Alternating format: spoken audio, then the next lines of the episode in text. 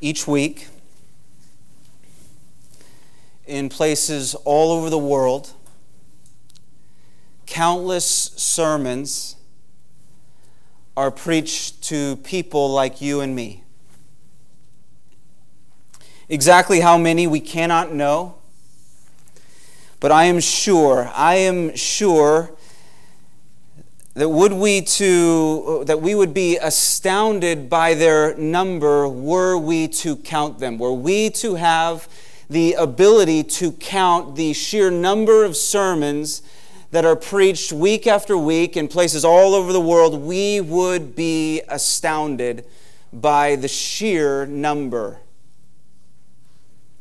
The Bible is preached week after week in churches like ours and preached outside of church walls as well. God's Word goes forth week by week and throughout the week to believers and unbelievers alike. I thought about that this week, and, and then I, I thought that those who hear these sermons are loosely grouped. Maybe we can loosely group them into three categories. There are those who believe in Jesus Christ. They are saved from their sins to new life with God, and they know it, and they rejoice. There are those who outright refuse to believe in Christ. They remain dead in their sins, and they don't care. Or so it seems. Then there are those who claim to believe in Christ, but who don't. Not really. Though they profess faith in the Lord, they really have no intent or interest in following Him. Therefore, being gravely mistaken, perhaps even deluded, delusional, they remain under the dominion of sin and death. They remain under the dominion of sin and death, even while laying claim to the Christian life.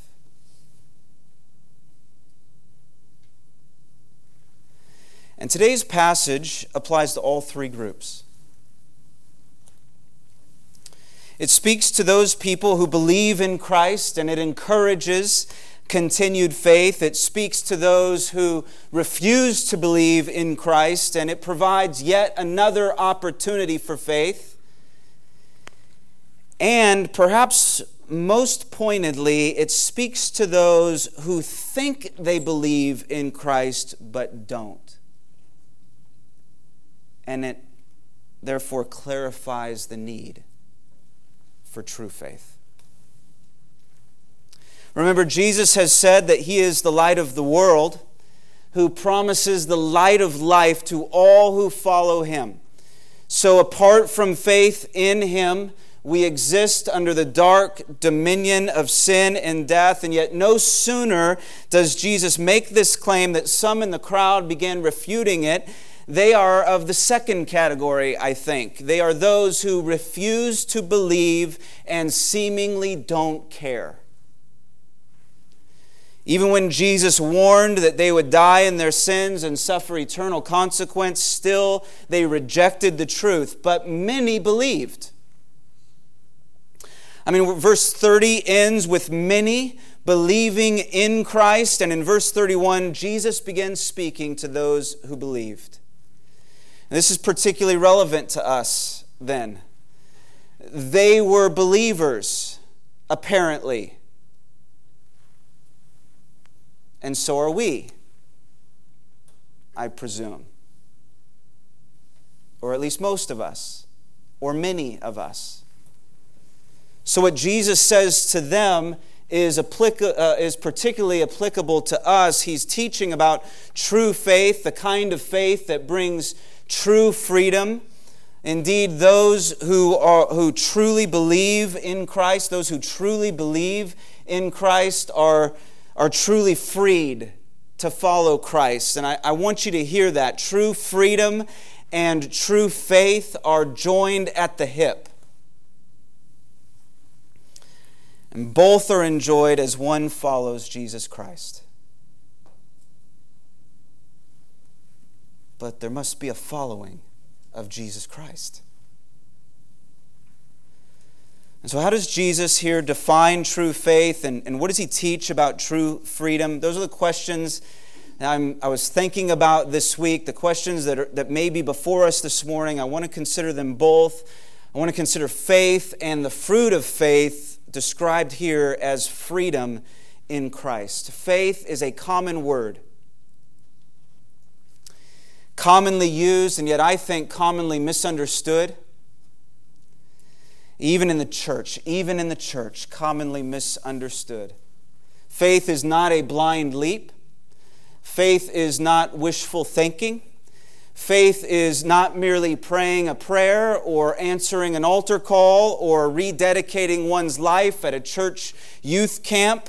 These may be wonderful ways, these may be wonderful ways to exercise faith, but faith itself is much more, and here Jesus calls for greater faith. He calls for true faith, for faith that follows Christ. There are two basic kinds of belief. There is the kind of belief that agrees to certain facts but remains unchanged by them. And there is the kind of belief that acts upon what it knows to be true.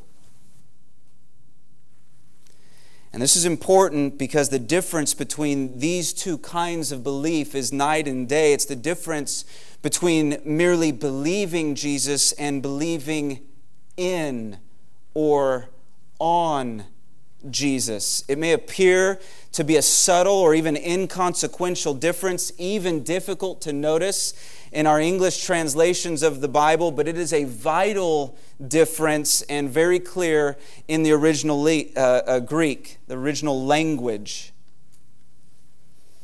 In the Greek, verse thirty, this is very good. This is very good that we see this.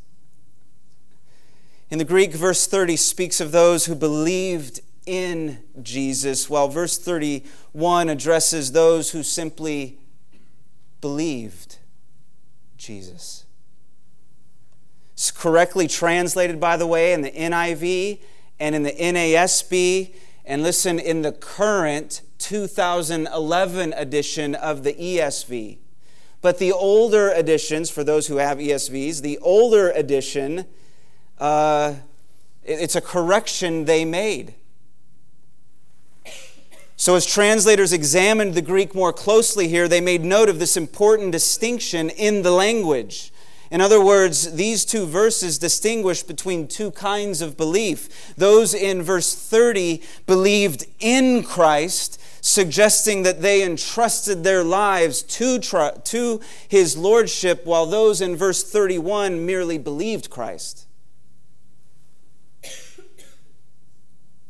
suggesting that they simply believed certain things about Christ or certain things that Jesus taught. Does that make sense? Same is true today. People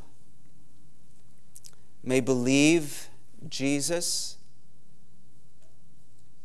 in that they acknowledge that He lived, was a good man, taught many great things. They may admire Him or even accept Him from a distance, though they believe in this sense. Their belief has little to no effect on their lives, but true faith is much more. True faith changes the way one lives. True faith not only acknowledges Christ, it not only admires or accepts Christ. True faith follows Christ in that He becomes your leader.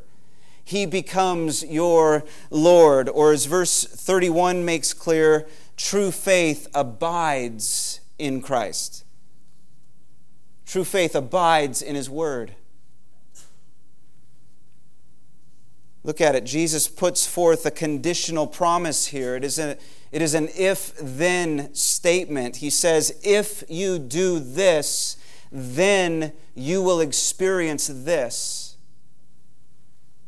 If you abide in my word, then, then you are truly my disciples, and you will know the truth, and the truth will set you free. So to abide in Christ's word is to abide in God's word. We must learn God's Word and we must obey God's Word. We must understand that there is a direct correlation, please hear this, a direct correlation between our intake of the Word of God and our relationship with Christ. We must read and study and be familiar with the Bible if we're to become familiar with Jesus. We must be obedient to what the Bible teaches, for we can, we can read and study God's Word, yet still not abide in it. We can know it, but still not obey it. Maybe that's why some Christians aren't experiencing greater freedom in Christ today. Because although they may be Bible learners, they are not necessarily Bible livers.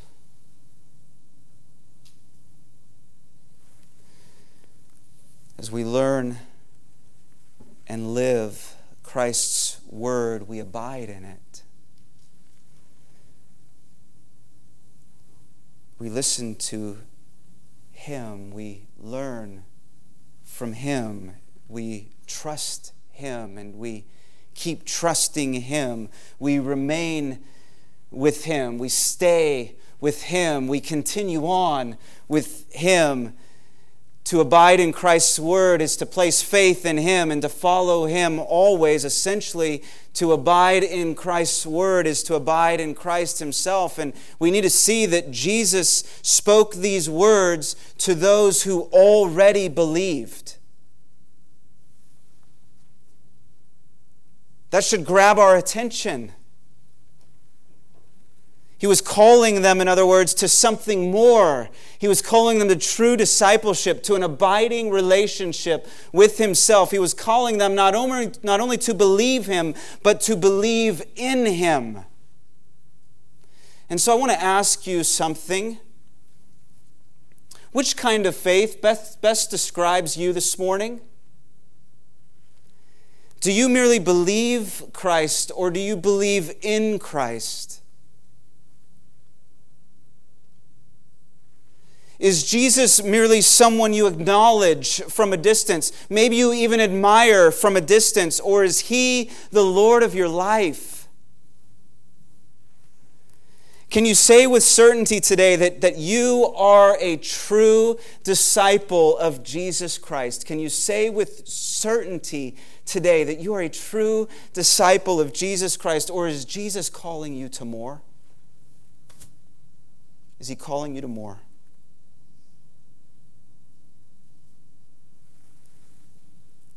Maybe the application for you today is to stop merely going through the motions. Stop playing games. Stop settling for some form of superficial faith. Maybe this serves as a wake-up call to us, to all of us. maybe it'll awaken in us true faith. Faith that willingly and lovingly and abidingly follows Christ wherever he leads. And therefore, may God's word to us this morning bring the enjoyment of true freedom in Christ. Listen again to what Jesus says.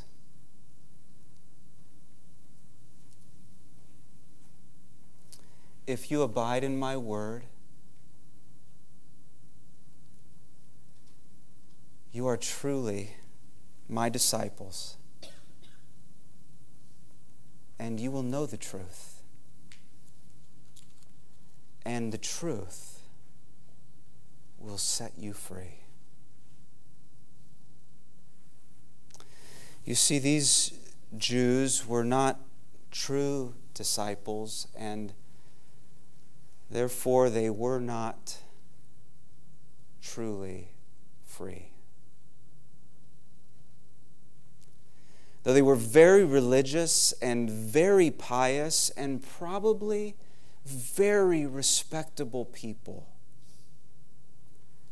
they were not free. Because they kept Jesus at arm's length, they were not at all free. In fact, they were spiritually enslaved, and this offended them. And they took exception. They answered the Lord. Verse thirty-three, we are offspring of Abraham and have never been enslaved to anyone. So how is it that you say you will become free?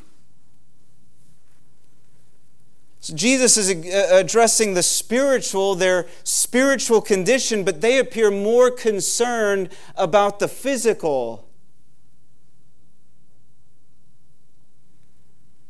They talk about Abraham and their supposed freedom as descendants of Abraham, but, but kind of in a funny, ironic way, they were wrong on both counts. Not only were they in bondage spiritually, which is of greater concern, of course, much greater concern, but the Jewish people historically, right, even as Abraham's descendants, were often in physical bondage too.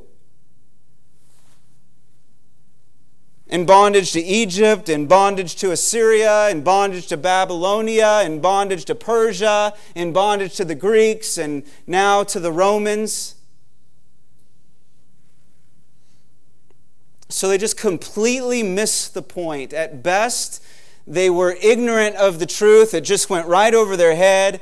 Or more likely, because they were offended by the truth, they just refused to accept it. They dug in their heels. Though enslaved, they would not admit it. So Jesus elaborates. He says in verse thirty-four, truly, truly, I say to you, to you, everyone who practices sin, everyone who commits sin is a slave to sin. He's not talking about physical bondage, but spiritual enslavement. He's talking about being slaves to sin. And I want you to notice how he widens the scope. In verses thirty-one and thirty-two, Jesus speaks to them directly, but here in verse thirty-four, he's speaking about everyone. Everyone who practices sin is a slave to sin. In other words, this wasn't their problem only. Oh, it was their problem, yes, but sin didn't enslave just them only.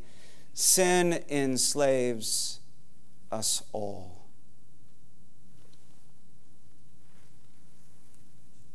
Now, enslavement is a strong word, isn't it?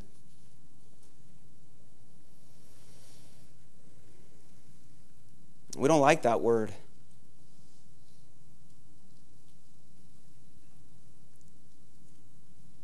But we need to hear it.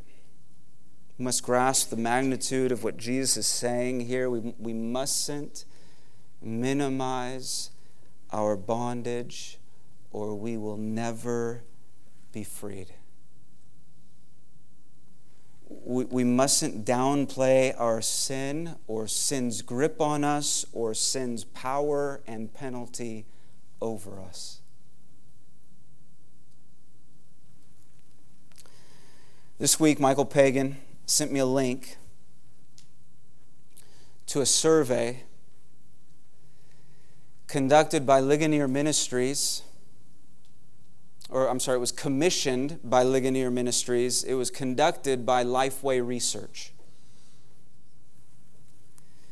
three thousand Americans were surveyed earlier this year, late February, and the questions covered seven main areas of doctrine. One such area concerned beliefs about sin, and the results themselves were quite concerning.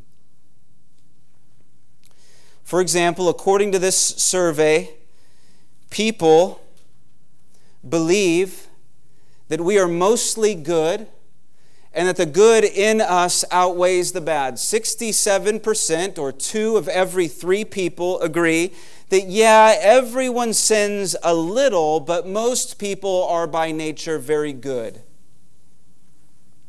forty percent, four in ten people, agree that God loves us because we are good.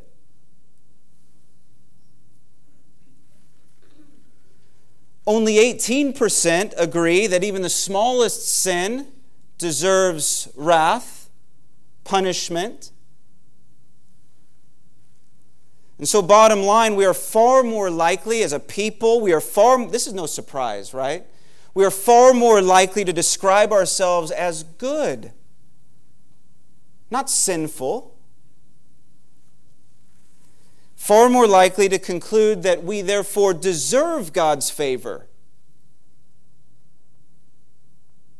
rather than His just and holy wrath.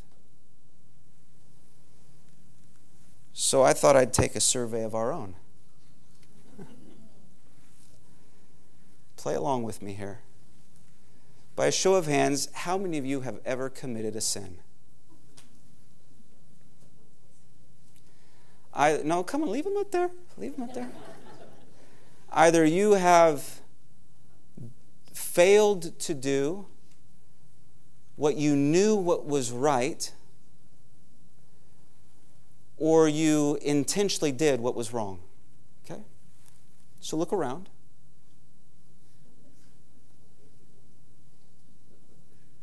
Andre, get it up there.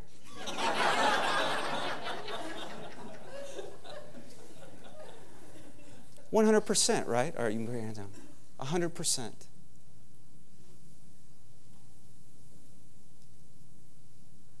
We're all guilty. Now, why is that? Why is it that we sin, every single one of us, without exception?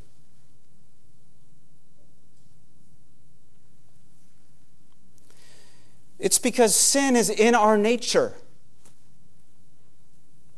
It's part of who we are.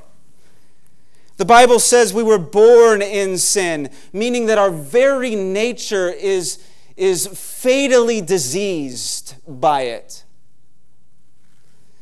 Our parents were sinners, and their parents before them, and theirs before them, and so on, tracing back to the very beginning of the human race. We are sin-ravaged, and the Scripture teaches that whatever overcomes a person, to that he is enslaved. So here, our relation to sin is pictured as slave to master. Sin is our master. It has dominion over us. It is a cruel master that destroys us moment by moment. We are shackled, chained by its power. We cannot escape its grip. We are under its penalty of death. The Bible says that we all fall short of God's glory, which, by the way, is the standard by which we are measured. We were created by God, for God, for His glory, but in sin we fail to glorify God as we should, and therefore our sins separate us from God, and they actually merit, believe it or not, it's true, our sins, your sins and mine, actually merit, they deserve the just wrath of God.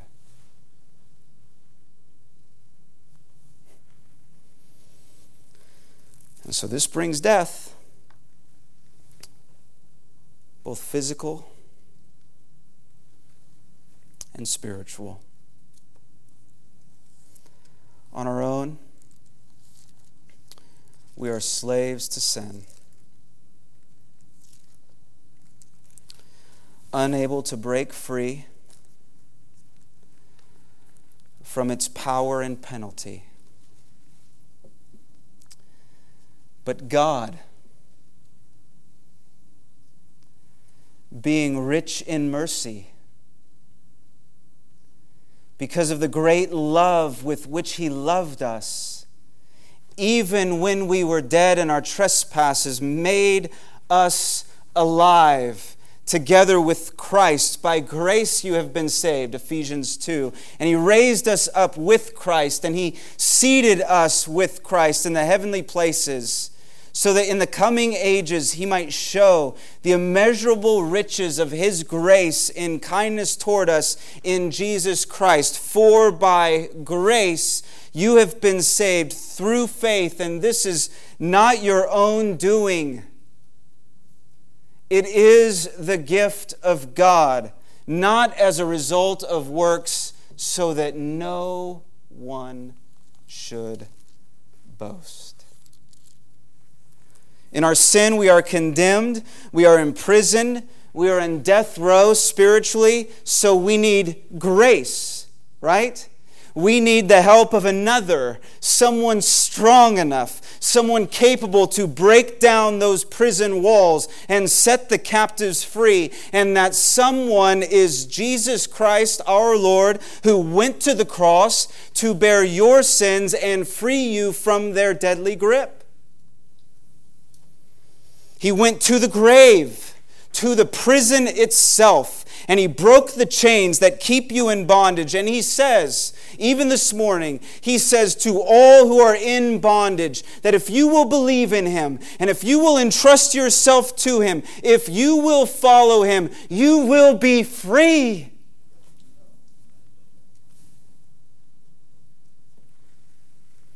And Jesus says, verse thirty-five, the slave... The slave, the slave does not remain in the house forever. The son remains forever.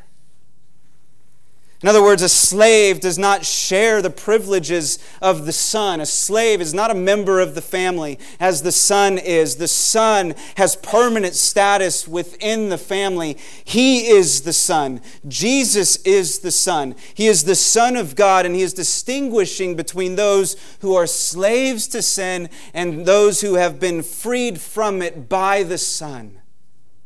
So if the Son sets you free, you will be free indeed.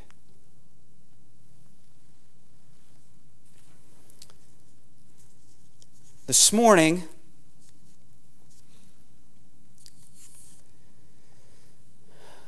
this morning you are either bound in, in sin or you are free in Christ.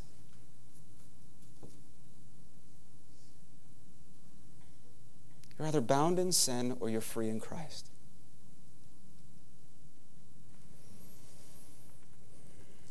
Now,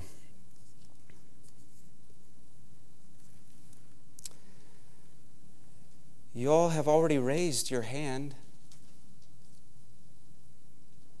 to acknowledge your sin. That's good. Acknowledgement is usually the first step.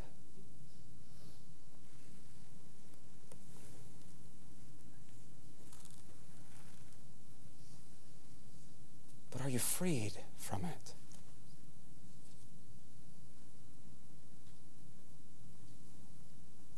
Are you freed from its power over your life? Are you freed from its penalty of death?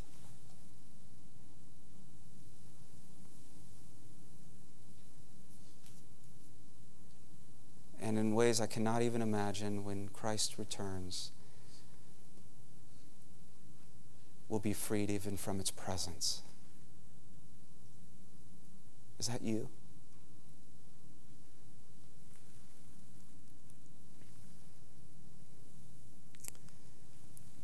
The freedom that Jesus brings is as dramatically different as that of a slave and a son. It's the difference between being outside the family of God and being welcomed into the family as a child of God. And such faith begins by admitting your need of the Savior, by receiving Christ as Lord.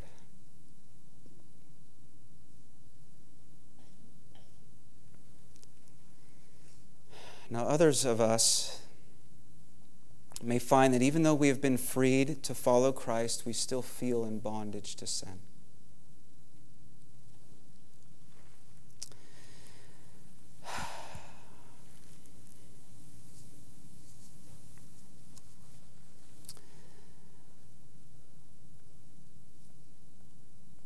Why is that?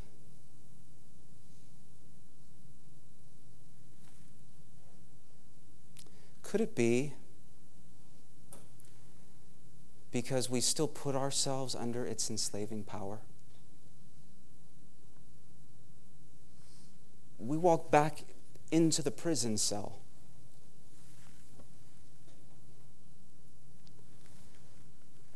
We we put the shackles back on our feet and our hands.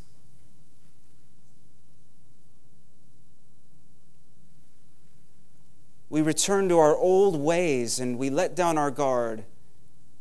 Maybe, maybe it's the movies we watch or the music we listen to or the websites we frequent. I don't know for sure. God knows. Maybe it's the company we keep or don't keep. Whatever it is, please hear this.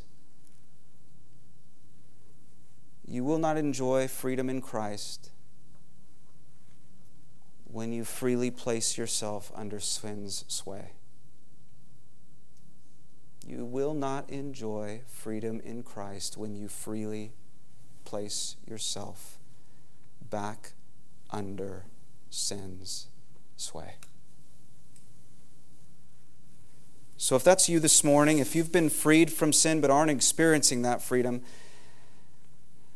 will you repent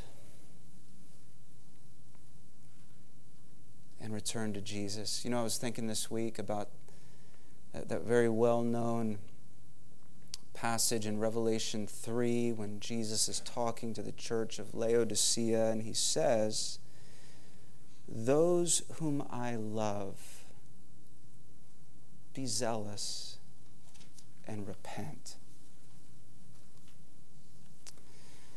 And he says, "Behold, I stand at the door and knock, and if anyone hears my voice and opens the door, I will come in to him and will eat with him and he with me."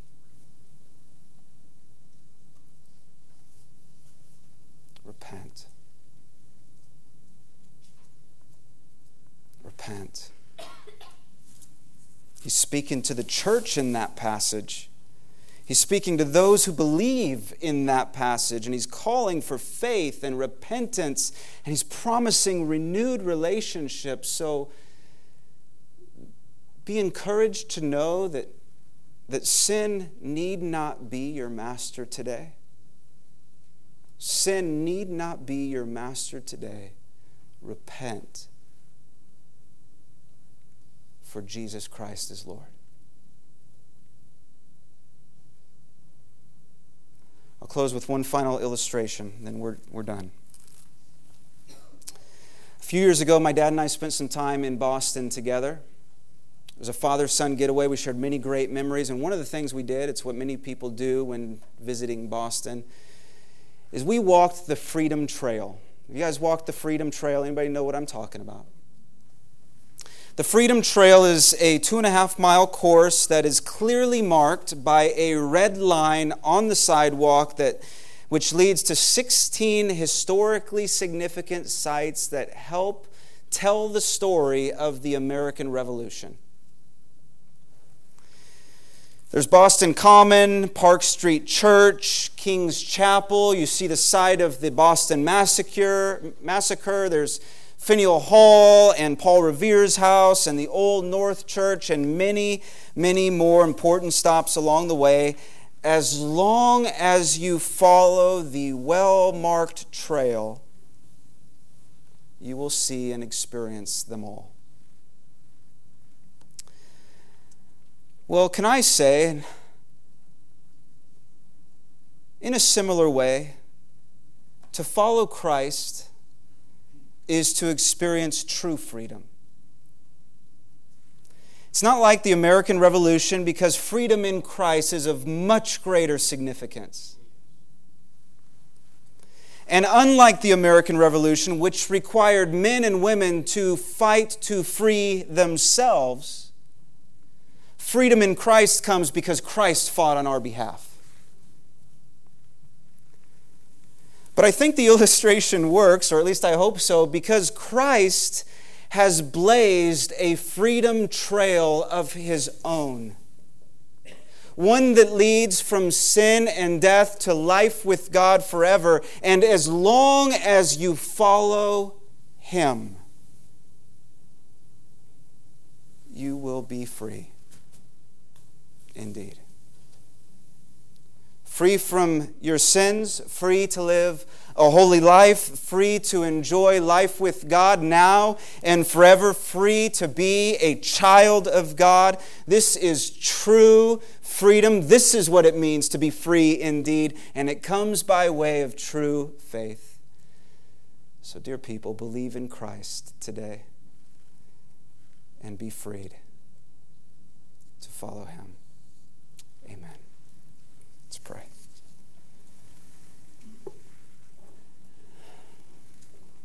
Father, you've been very good to us this morning. You've opened your word before us, and you have just so graciously taught us and reminded us of some very, very important truths. You've been so patient with us, Lord.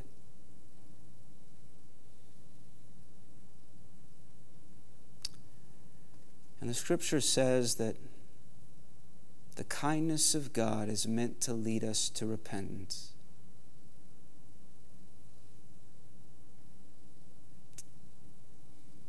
May we repent today.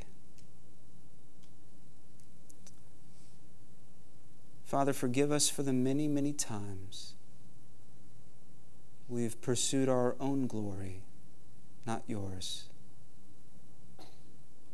The many, many occasions when we've gone our own way, not yours.